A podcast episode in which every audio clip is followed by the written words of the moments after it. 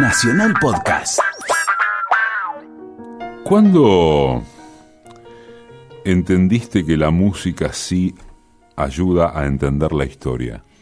Supongo que cuando empecé a estudiar historia, allá por el año 1977, yo podría decir de, de mi carrera de historia lo que Claudio Kleiman suele decir de la revista Expreso Imaginario, es decir, empezó eh, con la dictadura y terminó con la democracia. Y mi, carrera de historiador, de, mi, carrera universitaria, mejor dicho, no mi carrera de historiador, hizo ese mismo, ese mismo periplo, ¿no?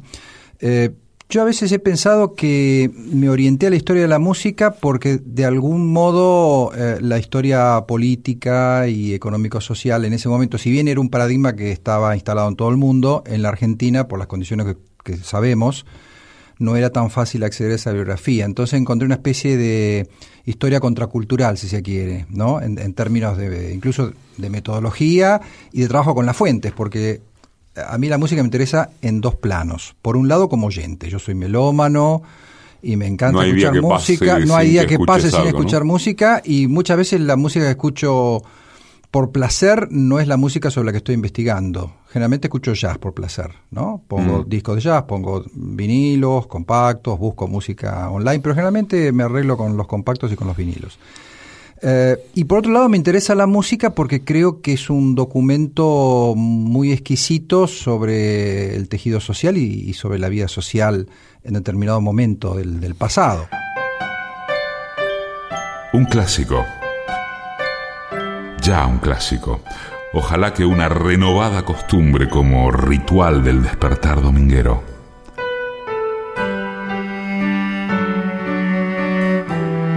Domingos, 11 a 12, un programa de entrevistas. Decime quién sos vos. Hoy va a contar quién es uno de los mayores historiadores de nuestra música, docente, investigador, crítico musical Hoy cuenta quién es Sergio Pujol. Hay una definición tuya muy contundente, de no sé cuándo, pero en todo caso es atemporal, a propósito del rol que ocupó la música en los 60, y vos decís que con los Stones, eh, Frank Zappa o los Grateful Dead, entendemos más sobre la juventud norteamericana de esa época que con un discurso de Nixon. Sí, claro, claro. Eh, ¿Se aplica esta, esta ecuación, no sé si será el término, a, a, mucho, a, mucha cosa de la historia en tu registro? Sí, se aplica... A través de tal cosa, entiendo más de esta que sí. Sí, efectivamente. Eh, no creo que se pueda escribir toda la historia social eh, exclusivamente a partir de repertorios de canciones.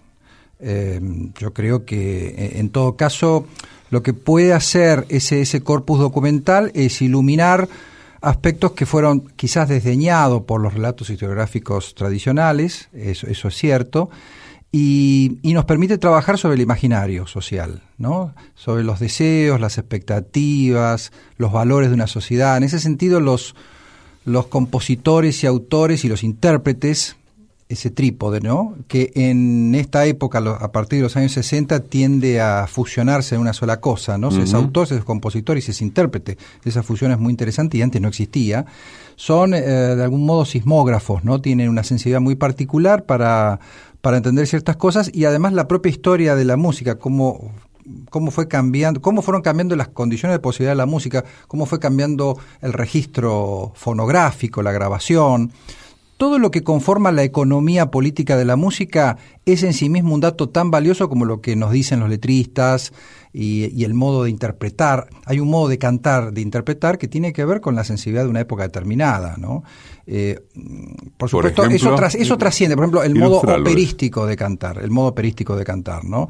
Hoy es universal, digamos, hay, un valor universal y cuando escuchamos ópera eh, podemos valorarlo en términos estéticos, pero al mismo tiempo nos remite a, un tiempo que ya no existe. Eh, cuando después de la Segunda Guerra Mundial Frank Sinatra empezó a, cantar con justamente con este aparatito que ya se usaba desde la época de Bing Crosby por lo menos, pero de un modo mucho más íntimo, mucho más coloquial, ¿no? A veces incluso prendiéndose un pucho mientras cantaba, ese modo de cantar buscando la proximidad con el oyente, tenía que ver también con una sensibilidad de ese momento. Si, hubiese, estamos hablando de los... Estamos hablando de los años 50, básicamente. Sí, algo. Sí, Sinatra empezó en los 40, pero en los 50 es cuando alcanza su punto caramelo como, como intérprete. Los mejores arregladores trabajaron con él en ese momento. Y lo mismo podemos decir... Y ahí te empieza a cantar al oído.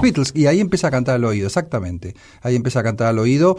Porque la época... Canta al oído porque además de presentarse en vivo eh, digamos, el, espacio donde él se siente más a gusto quizás es el estudio de grabación. Es un error decir que son los Beatles los que quienes descubren el estudio de grabación como un espacio mm, creativo, como una herramienta de, de experimentación. Claro, de experimentación sí, porque lógicamente los Beatles a partir del 66, 67, con Revolver primero y Sgt. Pepper, logran cosas que en ese momento técnicamente era imposible reproducir en el vivo pero eh, en Sinatra hay una percepción, hay, una comprensión de la importancia que tiene el disco, el conjunto de canciones que hace que en el hogar, ¿no es cierto? En, ese hogar burgués norteamericano de los años 50, el tipo... Con el aparato de radio clavado en el, con el, living, en la familia. Con el equipo de alta fidelidad, en esa época se hablaba de alta el fidelidad. Combinado, el combinado, ¿no? El, surgimiento de la estereofonía. El tipo llegaba cansado de, la oficina, en, su casa, seguramente en, las afueras de, la, de las grandes ciudades, eh, mientras la mujer le preparaba la comida, los chicos jugaban y se ponía a escuchar, se, se servía un whisky y se ponía a escuchar a Frank Sinatra. Esto que digo puede parecer un tanto estereotipado, pero tiene que ver con un modo de, relación con la música que aparece en ese momento, que antes no existía. Y vas a hablar de los Beatles justamente, acerca del modo de cantar. El modo de cantar de los Beatles es un modo que, siguiendo los cánones de la época de Sinatra, resultaba estridente. Hoy sabemos, y los más este, agudos e inteligentes oyentes de su tiempo lo supieron rápidamente, que los Beatles cantaban maravillosamente bien, a dos voces, a veces a tres o cuatro voces, eh, en terceras o en quintas, eran tipos muy musicales, pero al mismo tiempo introducían en sus interpretaciones gritos, gemidos, cosa que venía de la música eh, afroamericana, ¿no? de, la música negra y que eh, indudablemente produjo un, cierto revulsivo en, en, su momento, ¿no? Eh, hoy, este, insisto, hoy, los vemos como clásicos absolutos, nos parece una música muy agradable en términos generales, pero en su momento era bastante ríspida. Sergio Pujoles del 59, de mayo del 59, nació en La Plata, donde reside. Tras su egreso del Colegio Nacional de La Plata, se recibió como profesor y licenciado en Historia, y ese mismo año, en 1983, es cuando ingresa al CONICET para investigar temas culturales, que es la actividad que ejerce. Escucha, Sergio, te metiste en la cita de algo que de algo que te apasiona, me parece hasta un punto que creo eh, amerita desarrollo. Bueno, para eso es una nota con vos, entre otras cosas, pero el tema de los orígenes afro y de la música afro es como que está presente en casi todas tus investigaciones. Sí, efectivamente. Por lo menos desde que publiqué Jazz al Sur, la música negra en la Argentina, que en realidad eh, el subtítulo La música negra en la Argentina eh, produjo algún equívoco, ¿no? Eh, quizás no era el título más adecuado, aunque yo quería insistir justamente en la, en la cuestión de la negritud. No hace mucho tiempo Berenice Corti, que es una investigadora, es musicóloga y trabaja eh, la cuestión de la negritud eh, musical eh, en América Latina, principalmente en la Argentina, fue un poco más allá y habla de la música negra en un país blanco, ¿no? Cómo era percibido el músico de jazz argentino haciendo una música de tradición afro en un país blanco. Digo que no era del todo feliz el subtítulo porque cuando uno dice la música negra en la Argentina estás pensando en el candombe, estás pensando en los orígenes del tango digamos, eh, un, contexto diferente al, del jazz, lógicamente. Eh, pero efectivamente es una cuestión que, mm, que, tiene que ver con lo que comentábamos al principio, ¿no? ahí yo eh, de algún modo logro conciliar mis intereses historiográficos con mi gusto de, melómano, de oyente, ¿no?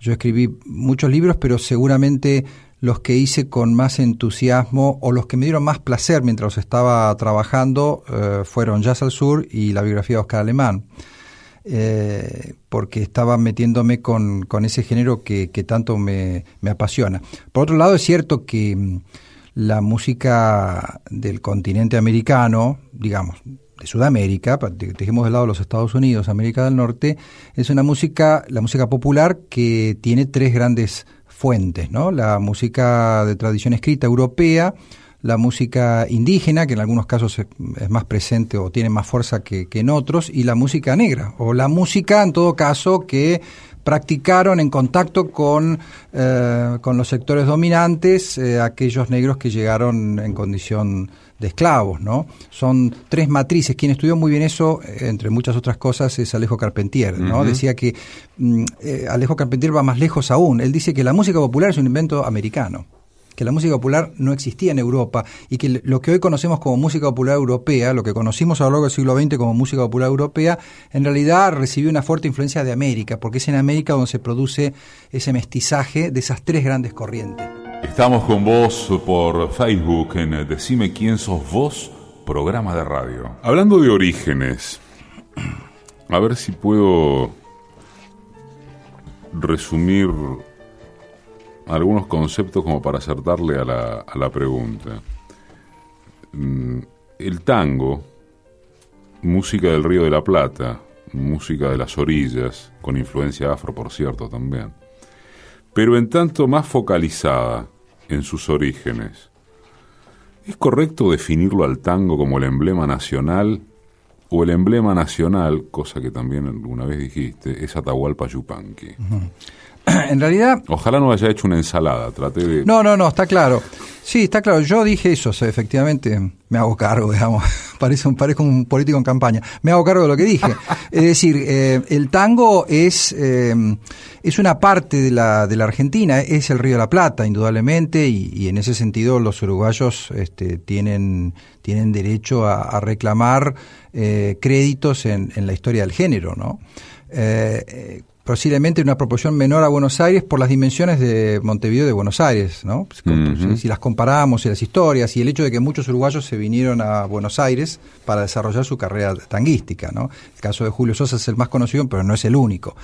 Eh, y por otro lado, Yupanqui lo que hace de un modo magistral es unir distintas músicas locales y ponerse él en el lugar, eh, convertirse en una especie de vector de memoria de esas tradiciones rurales. Quiero decir, eh, en Yupanqui hay una invención también, porque Yupanqui no nació eh, en Jujuy ni en Salta. Yupanqui era hijo de un jefe de estación, cuando los trenes eran ingleses, de la provincia de Buenos Aires, del lugar quizás más rico del mundo en, cuanto al valor de, de sus materias primas, estamos hablando de los campos de pergamino a principios del siglo XX, difícil encontrar un lugar más rico, con más riqueza. Sí, la hectárea eh, sigue siendo de las más caras de la sigue Argentina siendo, con eh, Rojas. Exactamente, exacto, aún hoy, así que imaginemos en aquel entonces cuando toda la economía argentina dependía de, en gran medida de, sus exportaciones, y sin embargo él hace todo un recorrido, ¿no? Una especie de, de beatnik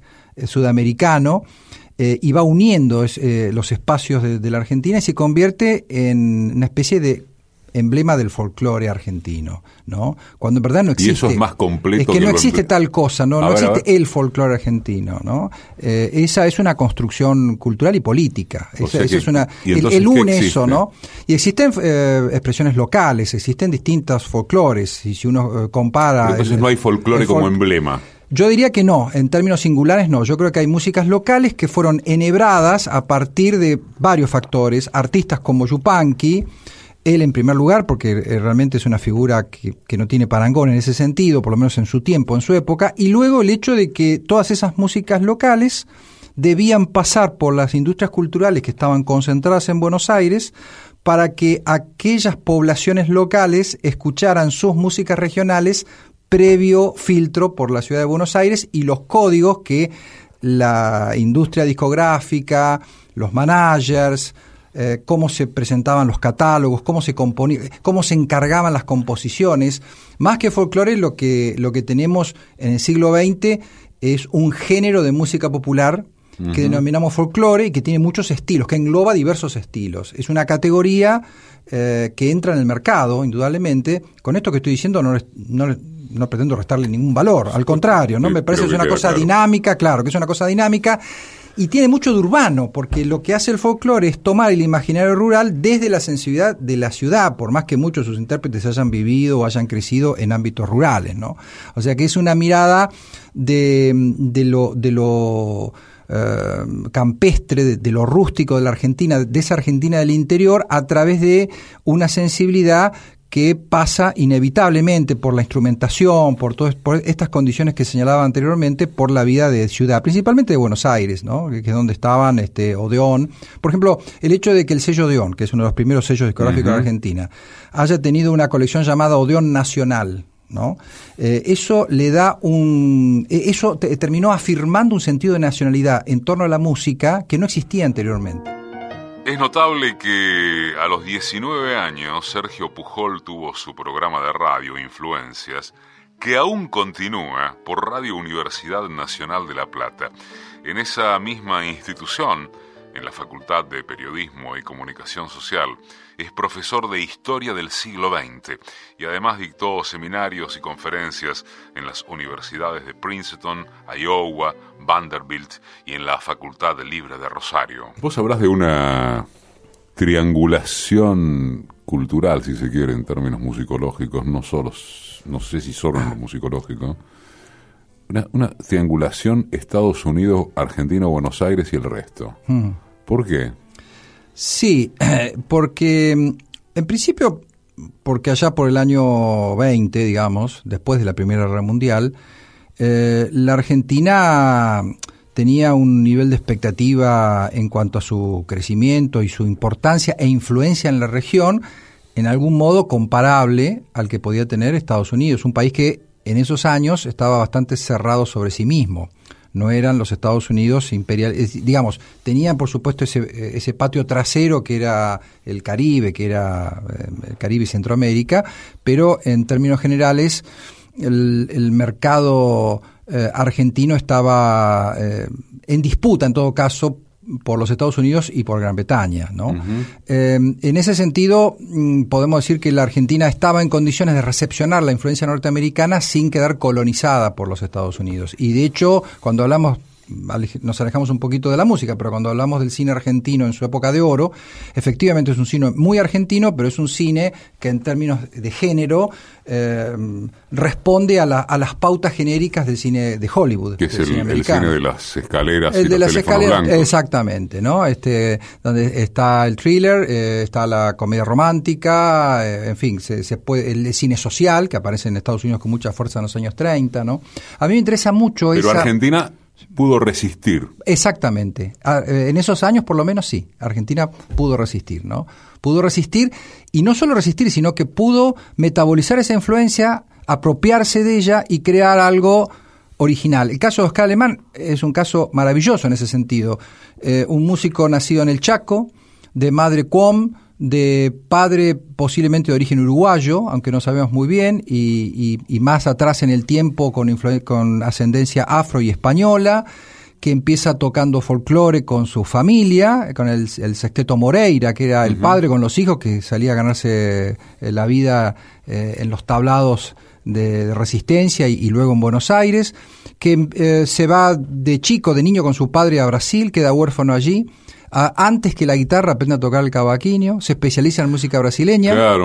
Vuelve a Buenos Aires y en Buenos Aires de casualidad toma contacto con una troupe de músicos americanos que le enseñan los rudimentos del jazz, lo suben a un barco, lo llevan a Europa y en Europa, solo recién en Europa, fíjate qué, historia loca, ¿no? Se, se consagra como guitarrista de jazz no de música argentina. ¿no?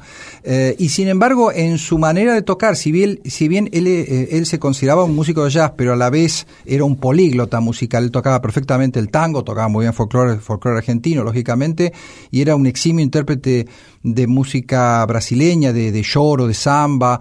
Em, de todas maneras, cuando, tocaba, eh, cuando tocaba esos géneros, los tocaba tratando de, de ser este, eh, auténtico y, fiel al, a los códigos de cada estilo. Aún así hay algo argentino, aún así hay algo intransferible en su, en su forma de tocar y por eso uno lo escucha y lo reconoce. Para escuchar de vuelta las entrevistas, bajarlas, guardarlas, como quieras, es www .decimequiensosvos.com.ar ¿Es análogo a lo del rock? esto de cómo se resistió y cómo se creó algo propio, se lo estoy preguntando además a alguien que, que dice, corregime por favor, que forjó su identidad en el rock en la dictadura. Claro, claro, seguramente, sí, sí. Sí, un poquito antes también, ¿no? Empecé a escuchar rock a principios de los años 70, como, como todos, todos los muchachos de mi generación, o la mayoría por lo menos, ¿no? Por lo menos de, de, la clase media, ¿no? En ese entonces el rock todavía, mm, todavía era una expresión pequeño burguesa, podríamos decir. Es falso decir que toda la juventud este, argentina de los 60, 70, la juventud argentina escuchaba Sandro, Parito Ortega y muchas otras músicas que, que hemos olvidado, que han desaparecido. Em, yo creo que sí, que es análogo eh, hasta, por lo menos hasta, hasta cierto punto, eh, porque Argentina es el único país de la región que logró mm, convertir eh, la recepción de esa música que venía básicamente de los Estados Unidos a través de discos y algún que otro artista que de vez en cuando desembarcaba en nuestro país, em, en, una expresión, en un movimiento cultural.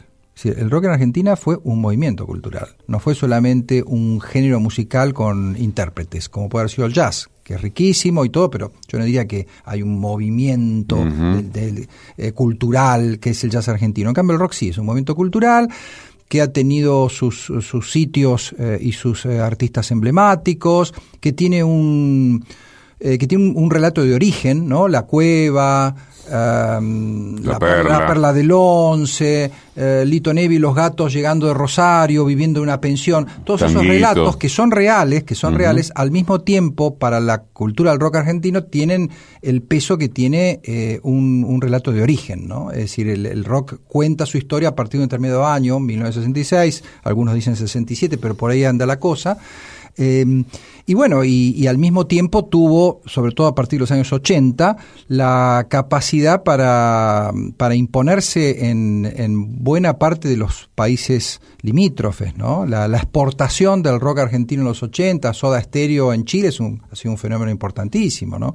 Yo estoy en contacto con algunos musicólogos chilenos y con músicos chilenos que ellos reconocen que, digamos, que ellos saben mucho de rock argentino a partir de los 80. Antes de los 80, muy poco, muy poco. Sí, Sergio, eso ya fue eh, con respecto al rock. yo creo que sí, que eso ya fue. Em, sí, yo creo que ya fue. Vos decís la relación del rock argentino con América eh, Latina. Sí, pero como subproducto, como consecuencia de algo que marcó, marcó tiempo, marcó mm. tiempo desde una solidez de, de folclore propio. Eh, yo no, no, veo que hoy eh, haya en el rock eh, algo que marque época. Mm. En, en, lo que se llama el rock argentino. Yo no lo veo tampoco. Yo creo que en términos artísticos sigue siendo un género rico, como, como todos los géneros, y quizás lo, lo que hay que hacer, y yo ya, tal vez por, por la edad y porque me interesan otros géneros, abandoné hace bastante, que es salir a recorrer el mundo indie, ¿no? Este, ir a recitales no a las 9, 10 de la noche, que es el horario que íbamos nosotros, sino empezar a a recitales a la 1 de la mañana, 2 de la mañana. A mí no me da el cuero realmente para, para hacer eso y, tampoco tengo ganas de, de de, obligarme a estar eh, súper actualizado en ese sentido. Lo que sí creo es que el rock ya no ocupa la, digamos, el, lugar que, ocupó en la construcción de una cultura joven argentina, rebelde, que rompía con los valores de la generación anterior. Esa cosa contestataria eh, creo que mm, quedó bastante esmerilada, eh, se, redujo bastante. No digo que no tenga algo de, esa rebeldía, pero muchas veces esa rebeldía conforma, eh, forma parte de una tradición de rebeldía. Y cuando las rebeldías eh, se integran en una tradición, bueno, de algún modo dejan de, de tener ese efecto original. ¿Y lo reemplazaría algo? No, lo que sí veo es que mm, ya esa relación juventud igual rock no es tan em, exacta, ¿no? Me parece que hoy eh, muchos jóvenes eh, encuentran em, o, pueden canalizar sus inquietudes musicales, ya sea como oyente o como intérpretes, a través de géneros que eran vistos con desdén una o dos generaciones atrás. Me refiero, al, me refiero al tango, me refiero a, las distintas expresiones de, de folclore y me refiero a un fenómeno muy interesante que es relativamente nuevo, que es el de una música latinoamericana eh, híbrida, es decir, no con con los criterios puristas de los tiempos, no sé, de Leda Valladares eh, o de Violeta Parra, sino que está muy, eh, esta música está en, en, contacto con muchos elementos de la modernidad y que es muy atractiva aún, o quizás sobre todo, para ese público de paladar eh, rockero, ¿no? anoche en la Ciudad de La Plata, de donde soy oriundo, de donde vivo, tuvimos la oportunidad de ir a escuchar a Lila Downs, mm. una gran intérprete mexicana, y la verdad es que yo estaba ahí en el teatro, por un lado me sentía transportado a México y al México de frontera, ¿no? Em, y por otro lado me, sorprendía el, grado de conocimiento que, el público que estaba allí, el teatro estaba lleno de gente, tenía del repertorio mexicano. Algunos eh, venían ya de la época de Chabela Vargas, otros venían de expresiones de, música folk o de música country, eh, otros eh, habían descubierto la música norteamericana, no sé, a través de León Gieco a lo mejor, o a, través de la participación de Lila Downs en un disco de Kevin Johansen, ¿no? Es decir, los caminos eh, por los que, a través de los cuales habían llegado Lila Downs eran disímiles, eran muy diversos y sin embargo todos estábamos disfrutando en ese momento de una experiencia estética y cultural muy poderosa. Uno de nuestros grandes investigadores Sergio Pujol, decime quién sos vos. Desde 2009, Decime quién sos vos, un programa de entrevistas. Domingos, 11 a 12. Decime quién sos vos. La influencia para este tipo de fenomenología variopinta eh, en cuanto a la proveniencia de gustos, no tiene que ver esencialmente con, con el desarrollo de la difusión digital. tiene mucho que ver. sino cómo se explicaría. Sí, sí, empezó un poquito antes, quizá, recordemos aquel rescate, entre comillas, que hizo Ray Kuder de los músicos cubanos con el Buenavista Social Club. Eh, algunos sellos españoles que empezaron a prestar atención en la música de Puerto Rico, en la música de Cuba, en la música mexicana, en momentos eh, muy duros para, para Cuba, ¿no es cierto? Eh, bueno, vos sabes mucho de Cuba, el periodo especial, digamos, el periodo... Los 90. Eh, los 90, exactamente, ¿no? Sobre todo a principios de los 90, y ahí apareció un tesoro que, que estaba escondido prácticamente y, y que fue, la, digamos, el eh, una especie de nuevo descubrimiento de América por parte, este, esta vez participaron también los norteamericanos con la mejor de las intenciones y pusieron nuevamente en circuito esta música. Y luego sí, me parece que el, mundo digital agilizó mucho las cosas, eh, la accesibilidad al a las músicas eh, hoy es prácticamente irrestricta, pero al mismo tiempo hay una enorme masa, una, masa infinita de, información musical y ahí es donde aparece la, tarea del comunicador social, del crítico, del melómano, del musicólogo, que funciona como, como dice Humberto Eco, un poco como filtro cultural, ¿no? Quizás para, comillas, cerrar, cierra comillas, el capítulo rock de este de este, de este de este encuentro. Eh, ¿Hay alguna influencia con el tema de las letras en este escenario que estamos analizando? Por ejemplo, las de Charlie. Hmm. ¿Son las únicas que resisten el paso del tiempo o eso parece? No, no, yo creo que no. Creo que las de Charlie, creo que muchas letras de Morris. Eh, bueno, y principalmente, eh, por lo menos en un pie de igualdad con Charlie, la de Luis Alberto Spinetta.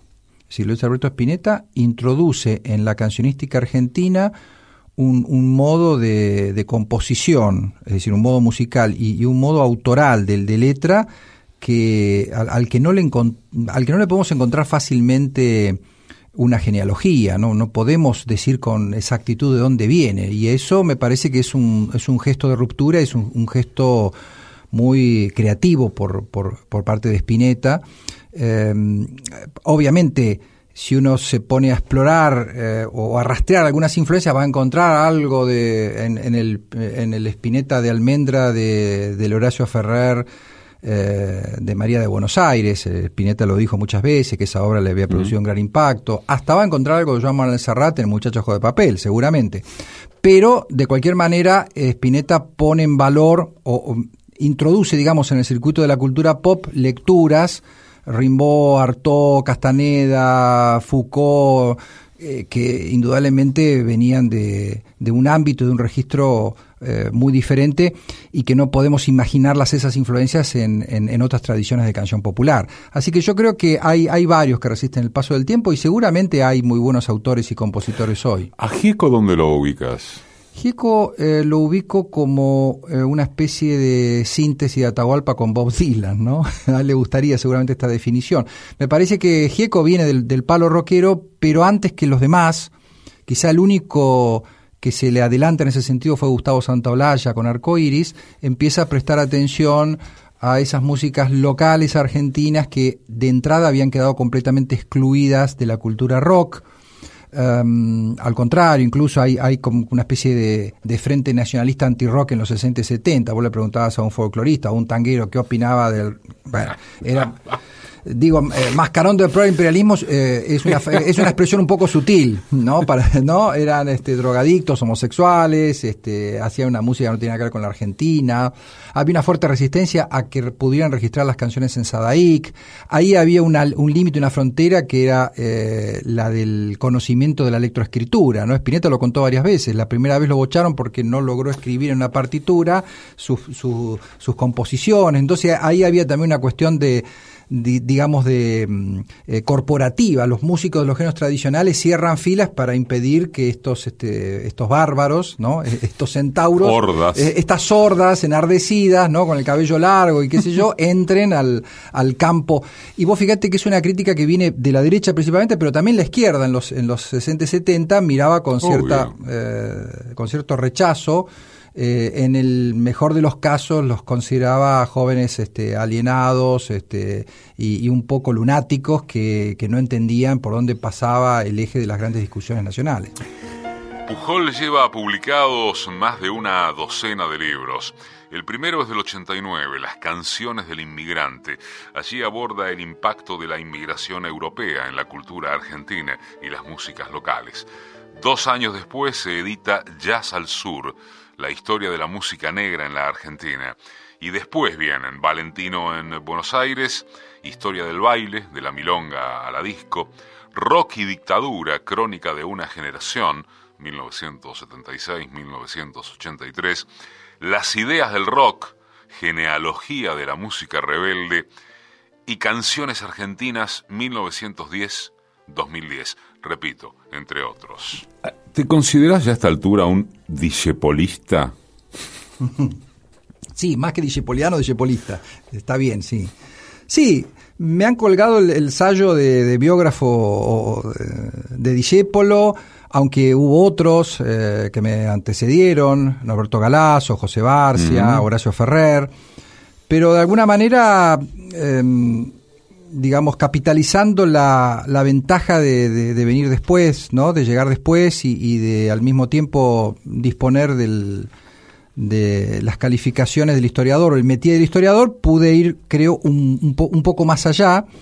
Eh, y, y, la verdad que mm, me siento muy a gusto con, con esa definición. Es que es monumental lo que hiciste con Discepolo y en tanto eso quiero tomar algunas cuestiones en particular.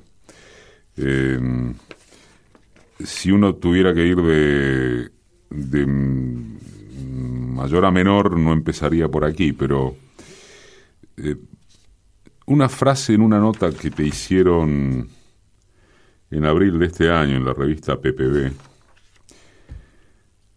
te ubica señalando que afiné un poco más el análisis de algunos tangos incluso de Cambalache. No importa el contexto mm. en que lo dijiste, pero me impresionó el afiné el análisis de algunos tangos. Porque en el, en el golpe de oído de una frase de esta naturaleza, lo primero que saltaría es, ¿cuánto tiempo podés estar afinando el análisis de una canción? ¿Se entiende? Sí, sí.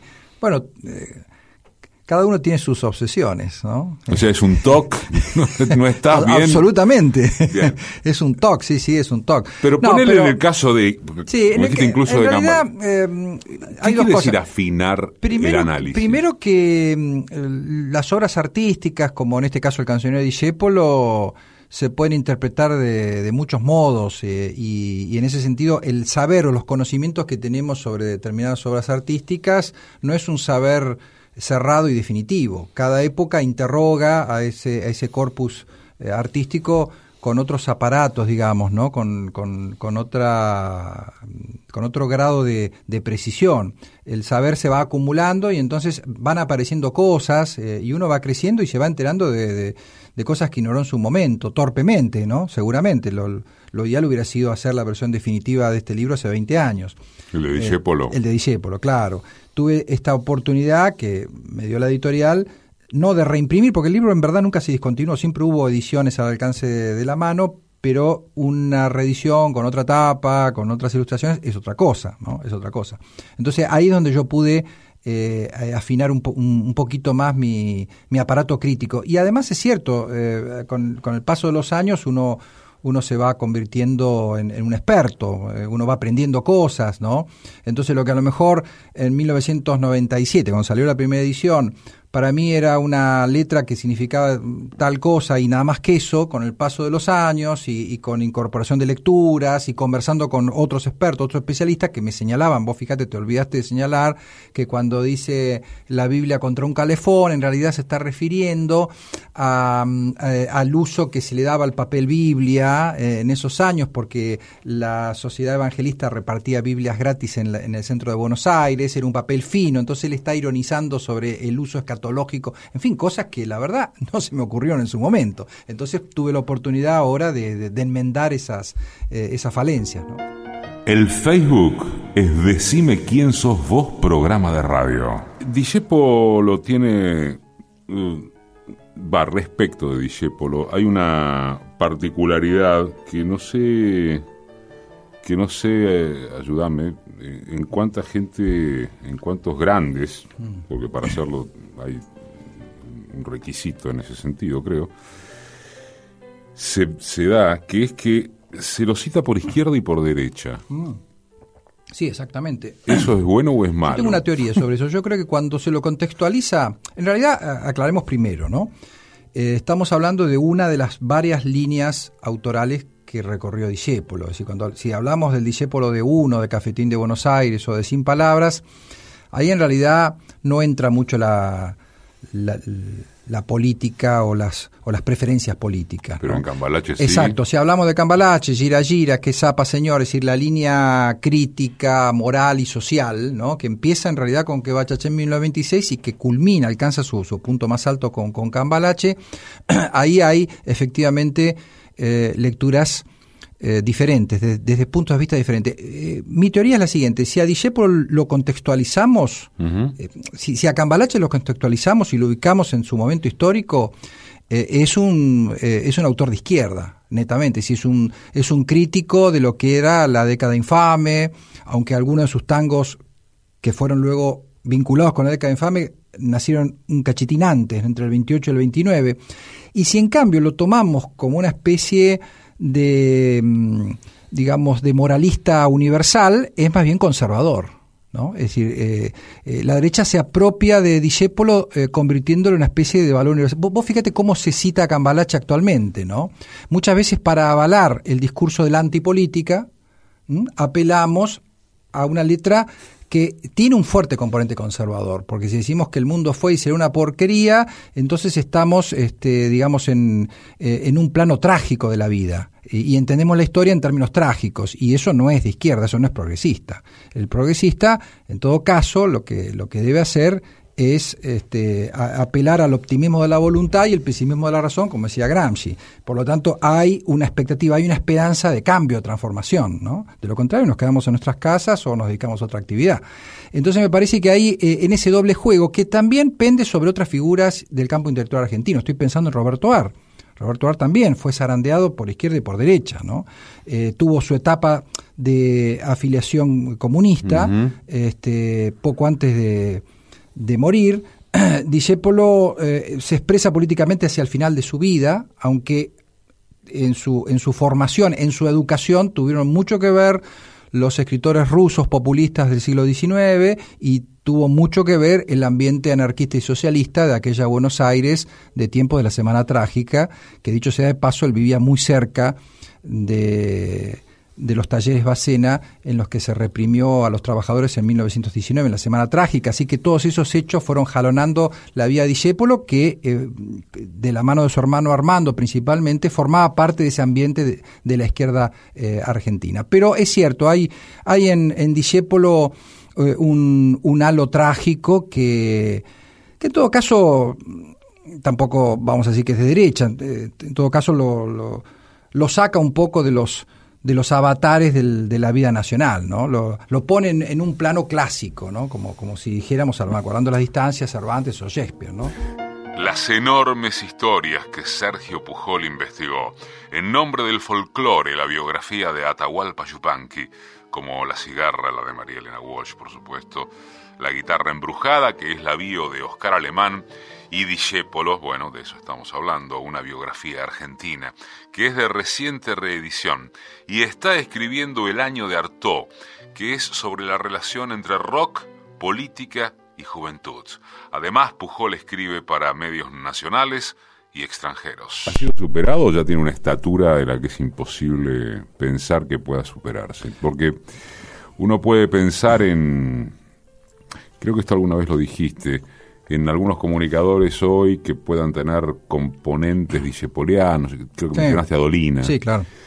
Pero como componente. Como componente, sí, sí, como un cierto aire de familia. No, ha vuelto a No, un cierto aire de familia o a lo mejor el reconocimiento tácito de una admiración, una, cierta ascripción a Discépolo, sí, efectivamente, pero no, no hay un, creador eh, mm, eh, con estas cualidades eh, y, con este estilo, porque eh, en realidad lo que hace Discepolo es eh, crear un, estilo que es muy propio.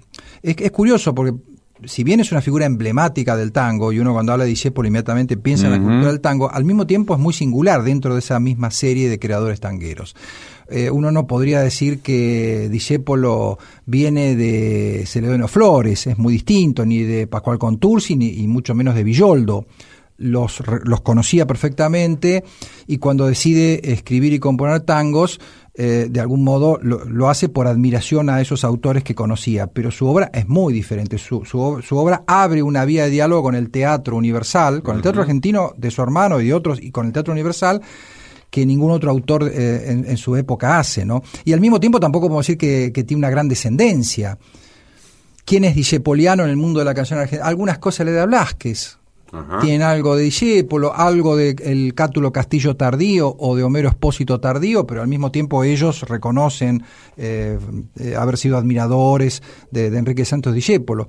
Y después sí, podríamos decir que Charlie García fue el Discépolo de los 70 y 80 en la Argentina, uno puede decirlo, porque era un crítico de costumbres, por su agudeza. Uno podría decir, por ejemplo, que José Mercado es una canción que perfectamente podría haber escrito Discepolo en los años 30, ¿no? Eh, refiriéndose al, a algún ministro de Economía de entonces. Todos los días en www.decimequiensosvos.com.ar Uno de nuestros grandes investigadores, Sergio Pujol Decime quién sos vos. ¿Te semblantea mucho tu, tú o tus posiciones ideológicas en, lo que investigás? ¿Te sirven para ratificar?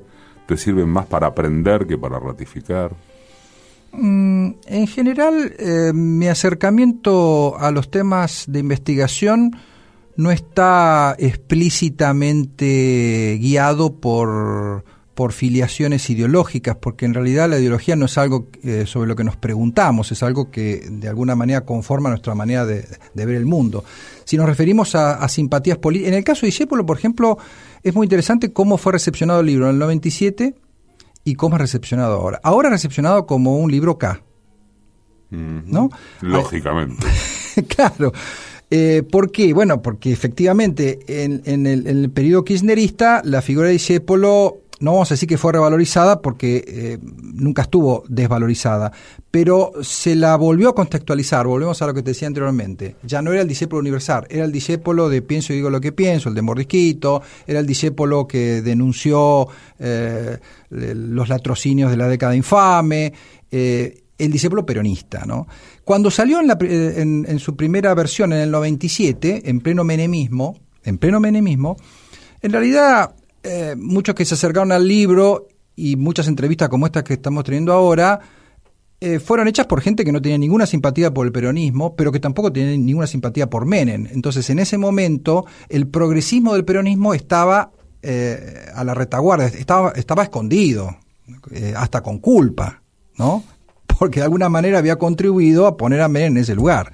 Entonces, la lectura que se podía hacer, ya no del libro mío, sino de Discépolo, era diferente, era más inclusiva, si se quiere. ¿no? Este discépolo, bueno, este discépolo cae en un momento que tiene alguna similitud con aquel momento que le costó la vida a Discépolo, paradójicamente, ¿no? esa Argentina, peronismo antiperonismo, de principio de los 50. Esta Argentina es muy distinta en, en muchísimas cuestiones, pero pareciera que hay algo de, digamos, de, del carácter discepoliano, eh, e-, esa cosa medio atávica y fatalista que, que, vuelve cada dos por tres, ¿no? Y eso lo vuelve muy interesante al personaje.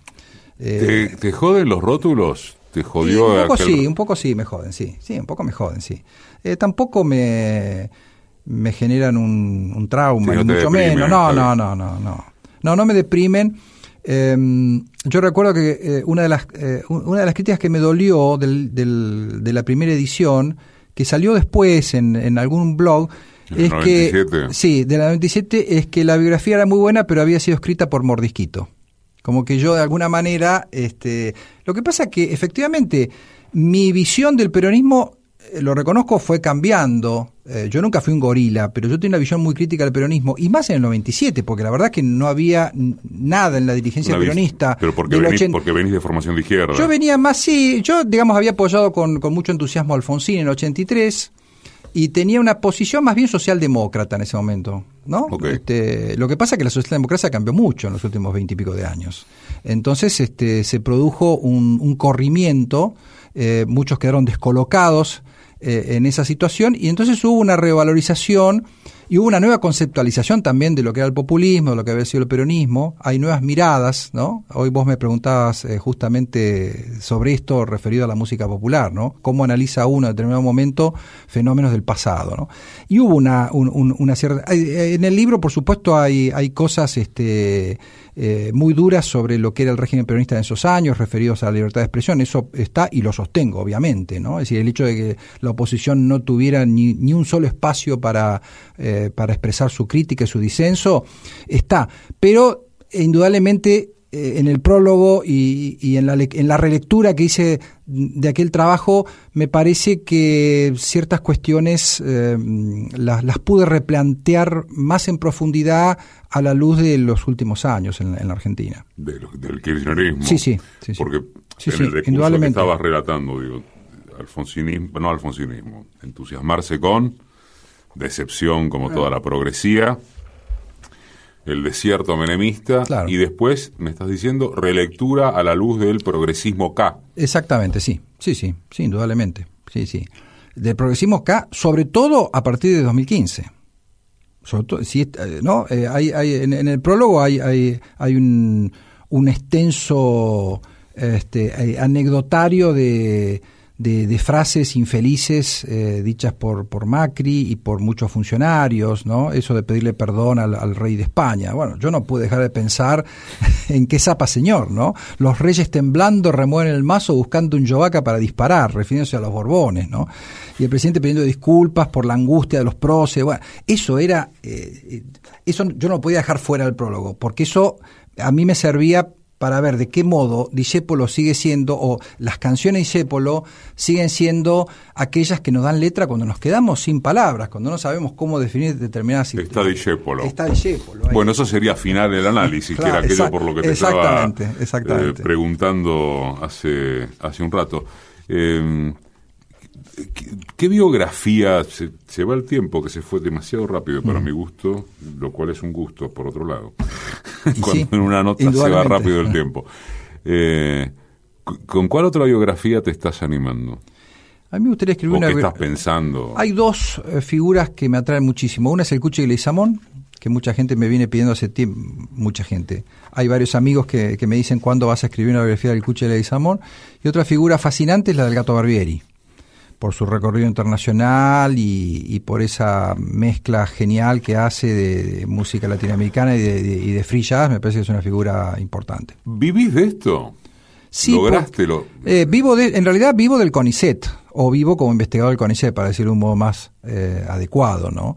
Soy investigador de, de un área que está muy castigada, todo el CONICET está muy castigado en este momento, pero el área de las ciencias sociales cuya utilidad, este, o sobre cuya utilidad muchos eh, siembran dudas, eh, es efectivamente un, sector particularmente golpeado por, por, el clima de época, vamos a decirlo así. Así que vivo como, como investigador independiente del CONICET, doy clase y ejerzo el periodismo cultural. Esas son las tres áreas eh, en las que me desenvuelvo. Si me preguntás si vivo de las ventas de los libros, no, claro. No, eso no. Yo creo que hasta quien ni siquiera conoce de, un ápice de, este mundo lo tiene claro. No, me puede servir para comprarme alguna ropa, para sacar algún pasaje por acá cerca, más que eso no. Decime quién sos vos, Sergio. Y yo soy un individuo mm, muy preocupado por el, por el pasado, pero siempre a partir de, un cuestionario escrito en tiempo presente. Siempre son las cosas del presente las que me, las que me generan eh, inquietudes eh, y yo busco no respuestas en el pasado como si fuera un oráculo, pero sí en todo caso una comprensión del lugar de, donde venimos, ¿no? Eh, y particularmente en el campo de la música. Sergio Pujol. Edición y concepto sonoro, Mariano Randazzo. Asistencia de producción, Laura Fernández. Diseño de página web, Oscar Flores. Producción general, Roxana Russo. Conducción, Eduardo Aliberti. Todos los domingos, AM870. Radio Nacional todos los días en www.decimequiensosvos.com.ar.